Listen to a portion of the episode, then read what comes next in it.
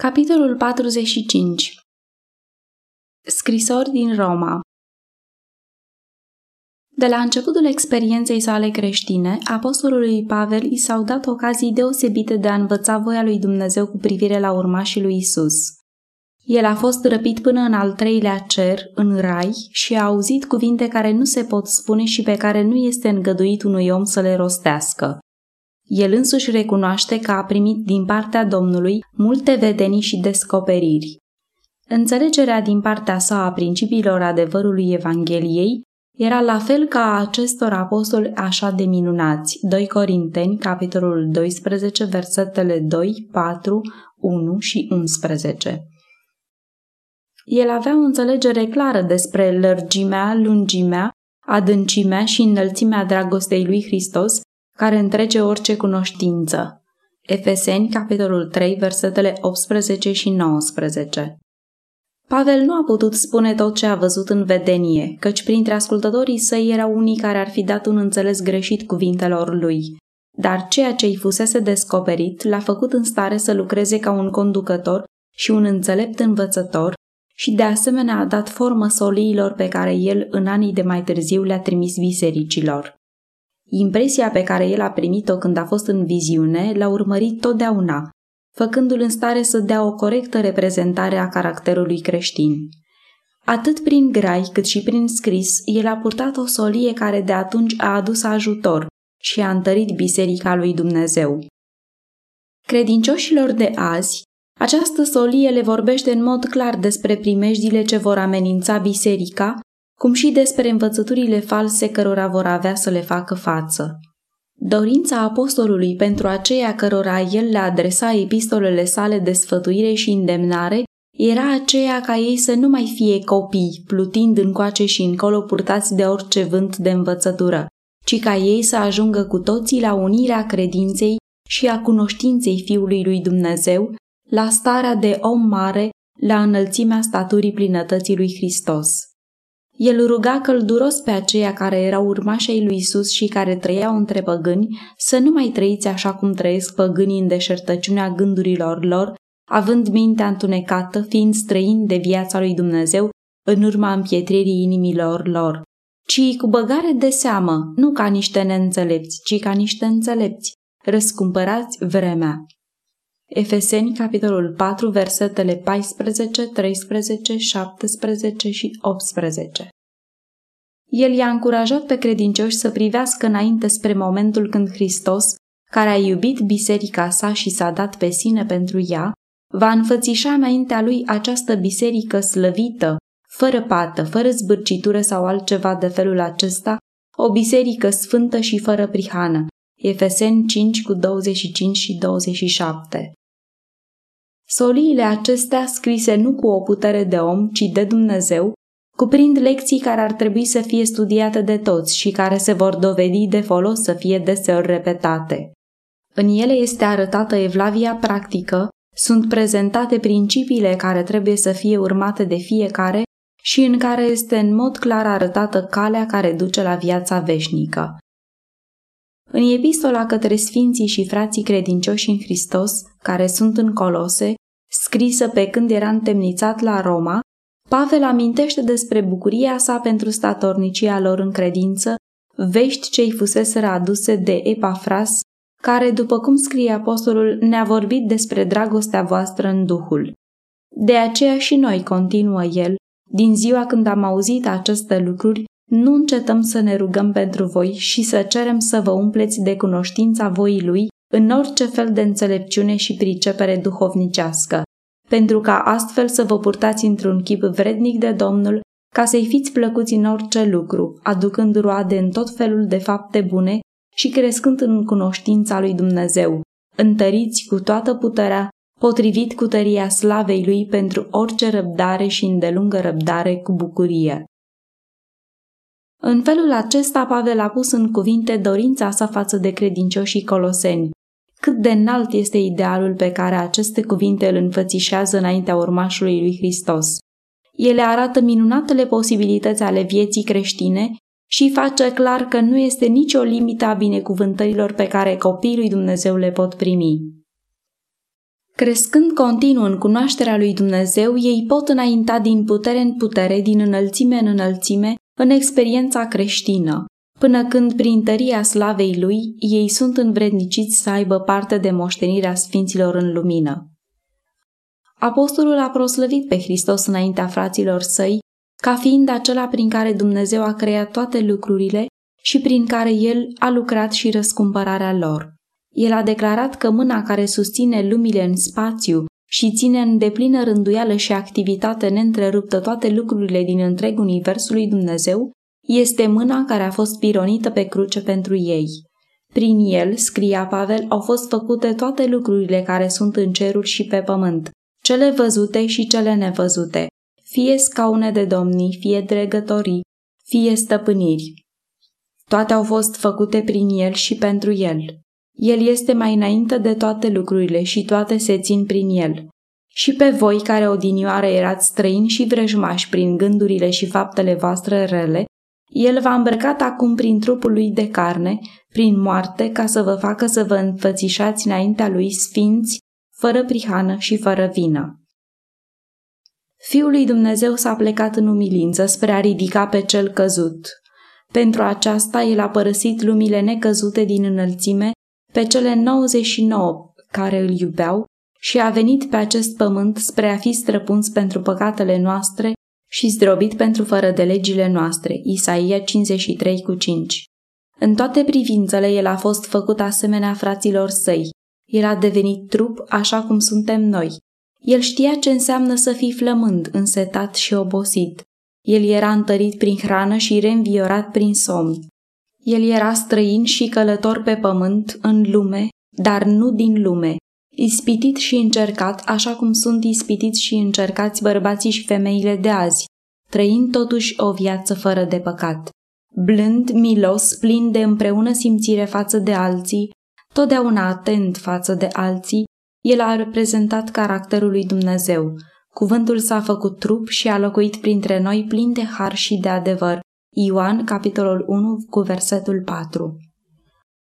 Înconjurați de practicile și de influențele păgânismului, credincioșii coloseni erau în primejdia de a fi abătuți de la simplitatea Evangheliei. Și Pavel, avertizându-i împotriva acestui lucru, le îndreaptă atenția către Hristos, ca singura călăuză sigură. Vreau, scria el, în adevăr să știți cât de mare luptă duc pentru voi, pentru cei din Laodicea și pentru toți cei ce nu mi-au văzut fața în trup, pentru ca să li se îmbărbăteze inimile să fie uniți în dragoste și să capete toate bogățiile plinătății de pricepere, ca să cunoască taina lui Dumnezeu Tatăl, adică pe Hristos, în care sunt ascunse toate comorile înțelepciunii și ale științei. Spun lucrul acesta pentru ca nimeni să nu vă înșele prin vorbiri amăgitoare.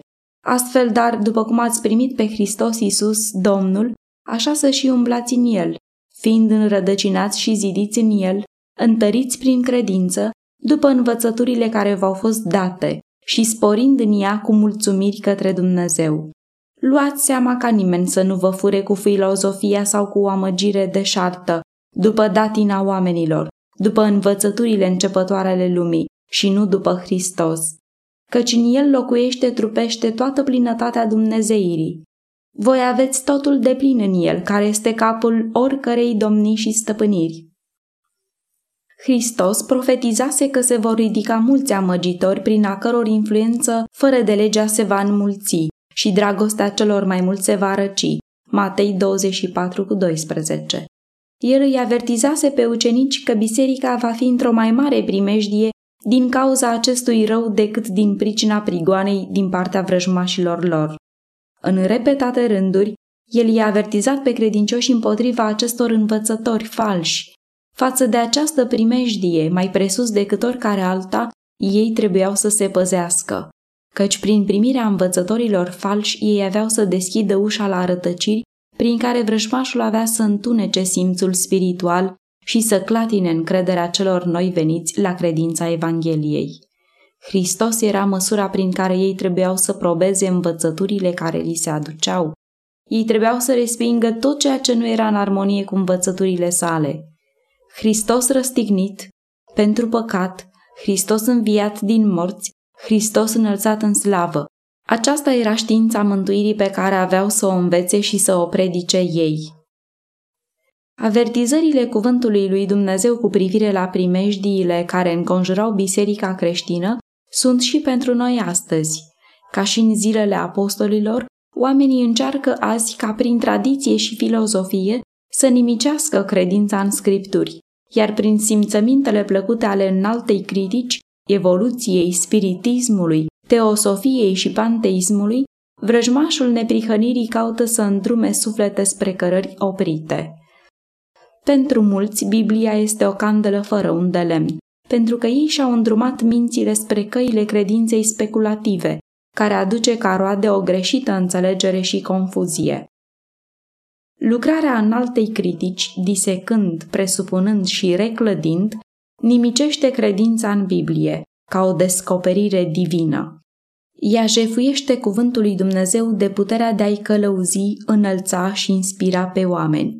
Prin spiritism, mulțimi de oameni sunt învățați să creadă că dorința este legea cea mai înaltă, că desfrâul este libertate și omul este răspunzător numai față de sine însuși. Urmașul lui Hristos va fi confruntat cu vorbirea măgitoare împotriva cărora apostolul îi avertiza pe credincioșii coloseni. El va întâmpina interpretările spiritiste ale Scripturii, dar nu trebuie să le primească. Glasul lor trebuie să se audă vestind cu claritate adevărurile veșnice ale Scripturilor. Ținându-și ochii ațintiți la Hristos, el trebuie să pășească mereu înainte pe calea arătată, ne luând în seamă nicio idee care nu este în armonie cu învățătura Domnului Isus. Adevărul lui Dumnezeu ar trebui să alcătuiască subiectul cugetării și meditării sale. El trebuie să privească Biblia ca fiind glasul lui Dumnezeu ce îi vorbește direct.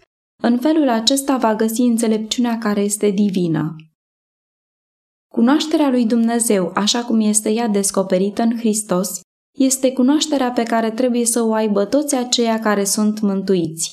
Aceasta este cunoașterea care lucrează transformarea caracterului. Primită în inimă, ea va aduce înnoirea sufletului după chipul lui Hristos. Aceasta este cunoașterea care Dumnezeu îi îndeamnă pe copiii săi pentru a o primi, afară de care toate celelalte nu sunt decât deșertăciune și nimicnicie. În fiecare generație și în fiecare țară, adevărata temelie pentru clădirea caracterului a fost aceeași, principiile cuprinse în cuvântul lui Dumnezeu. Singura cale sigură și temeinică este aceea de a face ceea ce spune Dumnezeu. Orânduirile Domnului sunt drepte și cel ce se poartă așa nu se clatină niciodată. Psalmul 19 cu 8 și 15 cu 5. Cu acest cuvânt al lui Dumnezeu au întâmpinat apostolii teoriile mincinoase ale zilelor lor, spunând, nimeni nu poate pune o altă temelie decât cea care a fost pusă. 1 Corinteni 3 cu 11 la vremea convertirii și botezului lor, credincioșii coloseni au făgăduit să dea la o parte credințele și obiceiurile care până aici făcuseră parte din viața lor și să fie credincioși supunerii lor față de Hristos. În epistola sa, Pavel le reamintește despre aceasta și stăruiește călduros de ei să nu dea uitării faptul că, pentru a-și ține făgăduința dată, ei trebuiau să depună eforturi continue împotriva lucrurilor rele care aveau să caute să pună stăpânire pe ei. Dacă deci ați înviat împreună cu Hristos, să umblați după lucrurile de sus unde Hristos șade la dreapta lui Dumnezeu. Gândiți-vă la lucrurile de sus, nu la cele de pe pământ, căci voi ați murit și viața voastră este ascunsă cu Hristos în Dumnezeu. Căci dacă este cineva în Hristos, este o făptură nouă. Cele vechi s-au dus, iată că toate lucrurile s-au făcut noi. Prin puterea lui Hristos, bărbați și femei au sfârmat lanțurile obiceiurilor păcătoase, ei au renunțat la egoism. Cel profan a ajuns evlavios, bețivul cumpătat, cel desfrânat curat. Sufletele care au purtat asemănarea cu satan au fost schimbate după chipul lui Dumnezeu. Această schimbare este în ea însăși minunea minunilor. O schimbare săvârșită prin cuvânt, este una din cele mai profunde taine ale cuvântului. Noi nu o putem înțelege, nu putem decât să credem, așa după cum spun scripturile, că ea este Hristos în voi, nădejdea slavei. Când Spiritul lui Dumnezeu stăpânește mintea și inima, sufletul convertit izbucnește într-o cântare nouă, căci el își dă seama că în viața sa făgăduința lui Dumnezeu a fost împlinită, că fără de legea sa a fost iertată și că păcatul său a fost acoperit. El trăise pocăința față de Dumnezeu pentru călcarea legii divine și credința față de Hristos, care a murit pentru îndreptățirea omului. Fiindcă suntem socotiți îndreptățiți prin credință, avem pace cu Dumnezeu prin Domnul nostru Isus Hristos. Roman 5 cu 1 Dar, deși a ajuns la această experiență, nu înseamnă că de aici încolo creștinii trebuie să-și încrucișeze mâinile, mulțumiți cu ceea ce a fost săvârșit față de ei. Cel care s-a hotărât să intre în împărăția spirituală își va da seama că toate puterile și patimile unei naturi nerenăscute, susținute de puterile împărăției întunericului, stau împotriva lui. Zilnic, el trebuie să-și reînnoiască consacrarea, zilnic să ducă bătălia cu răul. Obiceiurile cele vechi, înclinațiile moștenite către rău, se vor lupta să stăpânească și față de acestea el trebuie mereu să se păzească, luptându-se prin puterea lui Hristos pentru a dobândi biruința. De aceea, omorâți mădularele voastre care sunt pe pământ, scrisese Pavel Colosenilor, pentru că din numărul lor erați și voi odinioară, când trăiați în aceste păcate. Dar acum lăsați-vă de toate aceste lucruri, de mânie, de vrăjmășie, de răutate, de clevetire, de vorbele rușinoase care v-ar putea ieși din gură.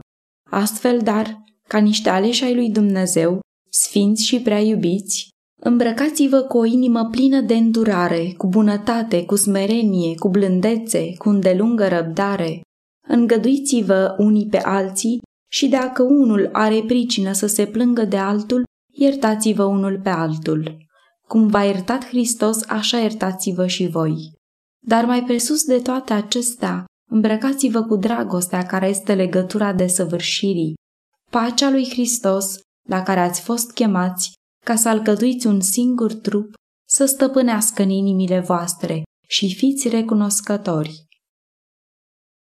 Epistola către Coloseni este plină de cele mai valoroase lecții pentru toți aceia care sunt angajați în slujirea lui Hristos, lecții care arată unicitatea țintei și înălțimea scopului care va fi văzut în viața aceluia care, în mod drept, reprezintă pe Mântuitorul renunțând la tot ce l-ar împiedica de a înainta pe calea propășirii sau care ar abate picioarele altora de pe calea cea strâmtă, credinciosul va dovedi în viața sa zilnică îndurare, bunătate, blândețe, îngăduință și iubirea lui Hristos. Puterea unei vieți mai înalte, mai curate și mai nobile este lucrul de care avem cea mai mare nevoie. Lumea stăpânește prea mult cugetarea noastră, în timp ce împărăția cerurilor prea puțin. În strădanile sale de a atinge pentru sine idealul lui Dumnezeu, creștinul nu are nimic de care să dispere. Desăvârșirea morală și spirituală, prin harul și puterea lui Hristos, este făgăduită tuturor. Isus este izvorul puterii, fântâna vieții. El ne duce la cuvântul său și din pomul vieții ne pune înainte frunze pentru tămăduirea sufletelor bolnave de păcat. El ne conduce la tronul lui Dumnezeu și ne pune în gură o rugăciune prin care suntem aduși într-o mai strânsă legătură cu sine. Spre binele nostru, El pune la lucru mijloacele atotputernice ale cerului. La fiecare pas noi luăm contact cu puterea sa vie. Dumnezeu nu pune nicio limită înaintării acelora care doresc să fie umpluți de cunoștința voii Lui, în orice fel de înțelepciune și pricepere duhovnicească. Prin rugăciune, prin veghere, prin creștere în cunoștință și pricepere, ei vor fi întăriți cu toată puterea potrivit cu tăria lui. Astfel ei sunt pregătiți să lucreze pentru alții. Este planul lui Dumnezeu acela ca ființe omenești, curățite și sfințite, să alcătuiască mâna sa ajutătoare, pentru acest mare privilegiu se cuvine să mulțumim aceluia care ne-a învrednicit să avem parte de moștenirea sfinților în lumină. El ne-a izbăvit de sub puterea întunericului și ne-a strămutat în împărăția Fiului dragostei Lui. Epistola lui Pavel către Filipeni, la fel ca și aceea către Coloseni, a fost scrisă pe când el era întemnițat la Roma. Biserica din Filip trimisese daruri lui Pavel prin Epafrodit, pe care Pavel îl numește fratele și tovarășul meu de lucru și de luptă, trimisul și slujitorul vostru pentru nevoile mele. Pe când se găsea în Roma, Epafrodit s-a îmbolnăvit aproape de moarte, dar Dumnezeu a avut milă de el, scria Pavel, și nu numai de el, ci și de mine, ca să n-am întristare peste întristare. Auzind despre îmbolnăvirea lui Epafrodit, credincioșii din Filip s-au neliniștit din pricina lui și Pavel s-a hotărât să-l trimită înapoi.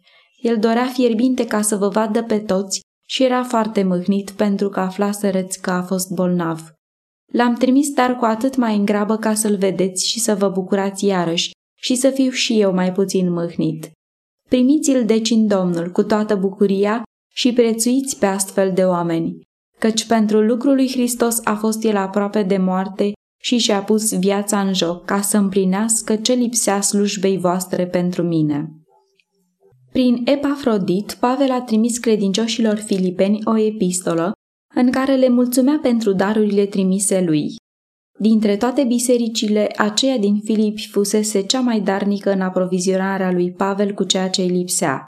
Știți voi înși vă, filipenilor, spunea apostolul în epistola sa, că la începutul Evangheliei, când am plecat din Macedonia, nicio biserică n-a avut legătură cu mine în ce privește darea și primirea afară de voi. Căci mi-ați trimis în Tesalonic o dată și chiar de două ori ceva pentru nevoile mele. Nu că umblu după daruri, din potrivă umblu după câștigul care prisosește în folosul vostru. Am de toate și sunt în belșug. Sunt bogat de când am primit prin Epafrodit ce mi-ați trimis, un miros de bună mireasmă, o jertfă bine primită și plăcută lui Dumnezeu. Har vouă și pace de la Dumnezeu Tatăl nostru și de la Domnul Isus Hristos. Mulțumesc Dumnezeului meu pentru toată aducerea aminte pe care o păstrez despre voi. În toate rugăciunile mele mă rog pentru voi toți, cu bucurie pentru partea pe care o luați la Evanghelie, din cea din tâi zi până acum. Sunt încredințat că acela care a început în voi această bună lucrare o va isprăvi până în ziua lui Isus Hristos. Este drept să gândesc astfel despre voi toți, fiindcă vă port în inima mea, întrucât atât în lanțurile mele, cât și în apărarea și întărirea Evangheliei, voi sunteți toți părtași aceluiași har. Căci martor mi este Dumnezeu că vă iubesc pe toți și mă rog ca dragostea voastră să crească tot mai mult în cunoștință și orice pricepere, ca să deosebiți lucrurile alese, pentru ca să fiți curați și să nu vă poticniți până în ziua venirii lui Hristos, plin de roada neprihănirii, prin Isus Hristos, spre slava și lauda lui Dumnezeu. Harul lui Dumnezeu l-a susținut pe Pavel în timpul întemnițării sale, făcându-l în stare să se bucure în necaz. Plin de încredere și asigurare, el a scris fraților filipeni că întemnițarea sa a avut ca rezultat înaintarea Evangheliei. Vreau să știți, fraților, declara el, că în prejurările în care mă găsesc mai degrabă au lucrat la înaintarea Evangheliei. În adevăr, în toată curtea împărătească și pretutindeni aiurea, toți știu că sunt pus în lanțuri din pricina lui Isus Hristos. Și cei mai mulți din frați, îmbărbătați de lanțurile mele, au și mai multă îndrăzneală să vestească fără teamă cuvântul lui Dumnezeu. Această experiență a lui Pavel este o lecție pentru noi, căci ea descoperă calea lui Dumnezeu de a lucra. Domnul poate scoate o biruință din ceea ce nouă ni s-ar părea că este un obstacol și o înfrângere. Noi suntem în primejdie de a-L uita pe Dumnezeu, de a privi la lucrurile care se văd în loc să ne țintim ochiul credinței la lucrurile care nu se văd. Când vine nenorocirea sau restriștea, suntem gata să-L învinuim pe Dumnezeu de neglijență sau cruzime. Dacă El socotește de folos să întrerupă activitatea noastră folositoare în unele domenii, murmurăm fără să stăm să cugetăm că poate în felul acesta Dumnezeu lucrează spre binele nostru. Trebuie să învățăm că pedepsa face parte din marele său plan și că sub toiagul întristării creștinul poate face uneori mult mai mult pentru Domnul decât atunci când este angajat în slujirea activă. Fiind pentru ei o pildă de viețuire creștină, Pavel îndreaptă atenția filipenilor spre Hristos, care, măcar că avea chipul lui Dumnezeu, totuși n-a crezut ca un lucru de apucat să fie deopotrivă cu Dumnezeu, ci s-a dezbrăcat pe sine însuși și a luat chip de rob făcându-se asemenea oamenilor. La înfățișare a fost găsit ca un om, s-a smerit și s-a făcut ascultător până la moarte și încă moarte de cruce. Astfel, dar prea iubiților, continuă el, după cum totdeauna ați fost ascultători, duceți până la capăt mântuirea voastră, cu frică și cu tremur, nu numai când sunt eu de față, ci cu mult mai mult acum în lipsa mea. Căci Dumnezeu este acela care lucrează în voi și vă dă după plăcerea Lui și voința și înfăptuirea. Faceți toate lucrurile fără cârtiri și fără șovăieli, ca să fiți fără prihană și curați, copii ai lui Dumnezeu fără vină în mijlocul unui neam ticălos și stricat, în care străluciți ca niște lumini în lume, ținând sus cuvântul vieții. Așa ca în ziua lui Hristos să mă pot lăuda că n-am alergat, nici nu m-am ostenit în zadar. Aceste cuvinte au rămas scrise pentru a fi de ajutor oricărui suflet care se luptă. Pavel ține mai sus măsura desăvârșirii și ne arată cum poate fi atinsă. Duceți până la capăt mântuirea voastră, spune el, căci Dumnezeu este acela care lucrează în voi. Lucrarea de dobândire a mântuirii este o lucrare de conlucrare. Trebuie să existe conlucrare între Dumnezeu și păcătosul pocăit. Aceasta este necesar pentru formarea unor principii drepte în caracter. Omul trebuie să depună sforțări serioase pentru a învinge ceea ce îl împiedică a atinge desăvârșirea, dar pentru a ajunge la piruință, el este în totul dependent de Dumnezeu. Strădania omului singur nu este îndestulătoare. Fără ajutorul puterii divine, ea nu slujește la nimic. Dumnezeu lucrează, dar trebuie să lucreze și omul. Împotrivirea față de ispită trebuie să vină de la om, care trebuie să-și tragă puterea lui de la Dumnezeu. Pe de o parte este o infinită înțelepciune, milă și putere, pe de alta slăbiciune, păcătoșenie, totală neputință. Dumnezeu dorește ca noi să avem stăpânire asupra noastră, însă El nu ne poate ajuta fără consimțământul și conlucrarea noastră. Duhul Sfânt lucrează prin puterile și însușirile date omului. Prin noi înșine nu suntem în stare să ducem gândurile, dorințele și inclinațiile noastre în armonie cu voința lui Dumnezeu. Dar dacă suntem dispuși să fim făcuți binevoitori, Mântuitorul va împlini aceasta pentru noi, răsturnând izvodirile minții și orice înălțime care se ridică împotriva cunoștinței lui Dumnezeu și orice gând el îl face rob ascultării de Hristos. 2 Corinteni, capitolul 10, cu versetul 5 Cel care vrea să clădească un caracter tare și simetric, care dorește să fie un creștin bine echilibrat, trebuie să-i dea totul lui Hristos și să facă totul pentru el, căci Mântuitorul nu va primi o slujire împărțită. Zilnic trebuie să învețe ce înseamnă predare de sine. El trebuie să studieze cuvântul lui Dumnezeu, înțelegându-i înțelesul și ascultând de preceptele lui. În felul acesta el poate atinge standardul de săvârșirii creștine. Zi de zi Dumnezeu lucrează cu el, desăvârșindu-i caracterul care va trebui să stea tare în timpul încercării finale. Și zi de zi credinciosul realizează înaintea oamenilor și a îngerilor un experiment sublim, arătând ce poate face Evanghelia pentru ființele omenești căzute. Eu nu cred că l-am apucat încă, scrie Pavel, dar fac un singur lucru, uitând ce este în urma mea și aruncându-mă spre ce este înainte, alerg spre țintă pentru premiul chemării cerești a lui Dumnezeu în Hristos Iisus. Pavel a făcut multe lucruri. De când și-a consacrat devotamentul, supunerea sa lui Hristos, viața sa a fost plină de o slujire neobosită.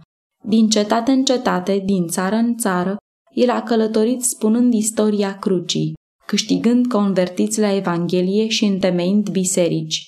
El se îngrija necontenit de aceste biserici și le-a scris multe scrisori povățuitoare. Uneori lucra în meseria sa pentru a câștiga pâinea cea de toate zilele, dar în toată viața sa, plină de o neîncetată activitate, Pavel nu a pierdut niciodată din vedere unica mare țintă, să stăruie în alergarea către premiul marii sale chemări. O singură țintă păstra el continuu înaintea sa, să fie credincios celui care la porțile Damascului i s-a descoperit. De la această țintă nimic nu a avut puterea să-l abată. Să proslăvească crucea de pe Golgota, acesta era motivul în totul captivant care îi inspira cuvintele și faptele sale.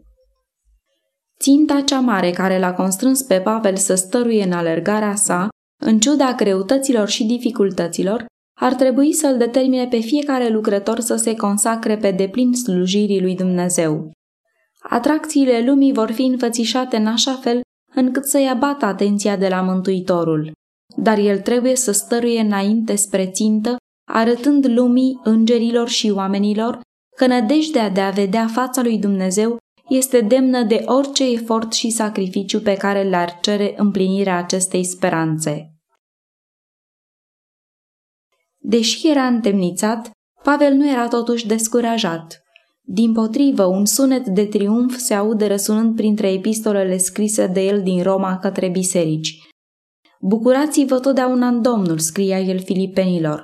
Iarăși zic, bucurați-vă, nu vă îngrijorați de nimic, ci în orice lucru aduceți cererile voastre la cunoștința lui Dumnezeu, prin rugăciuni și cereri cu mulțumiri. Și pacea lui Dumnezeu, care întrece orice pricepere, vă va păzi inimile și gândurile în Hristos Isus. Încolo, frații mei, tot ce este adevărat, tot ce este vrednic de cinste, tot ce este drept, tot ce este curat, tot ce este vrednic de iubit, tot ce este vrednic de primit, orice faptă bună și orice laudă, aceea să vă însuflețească. Dumnezeul meu să îngrijească de toate trebuințele voastre, după bogăția sa în slavă în Isus Hristos. Harul Domnului Isus Hristos să fie cu voi cu toți. Amin.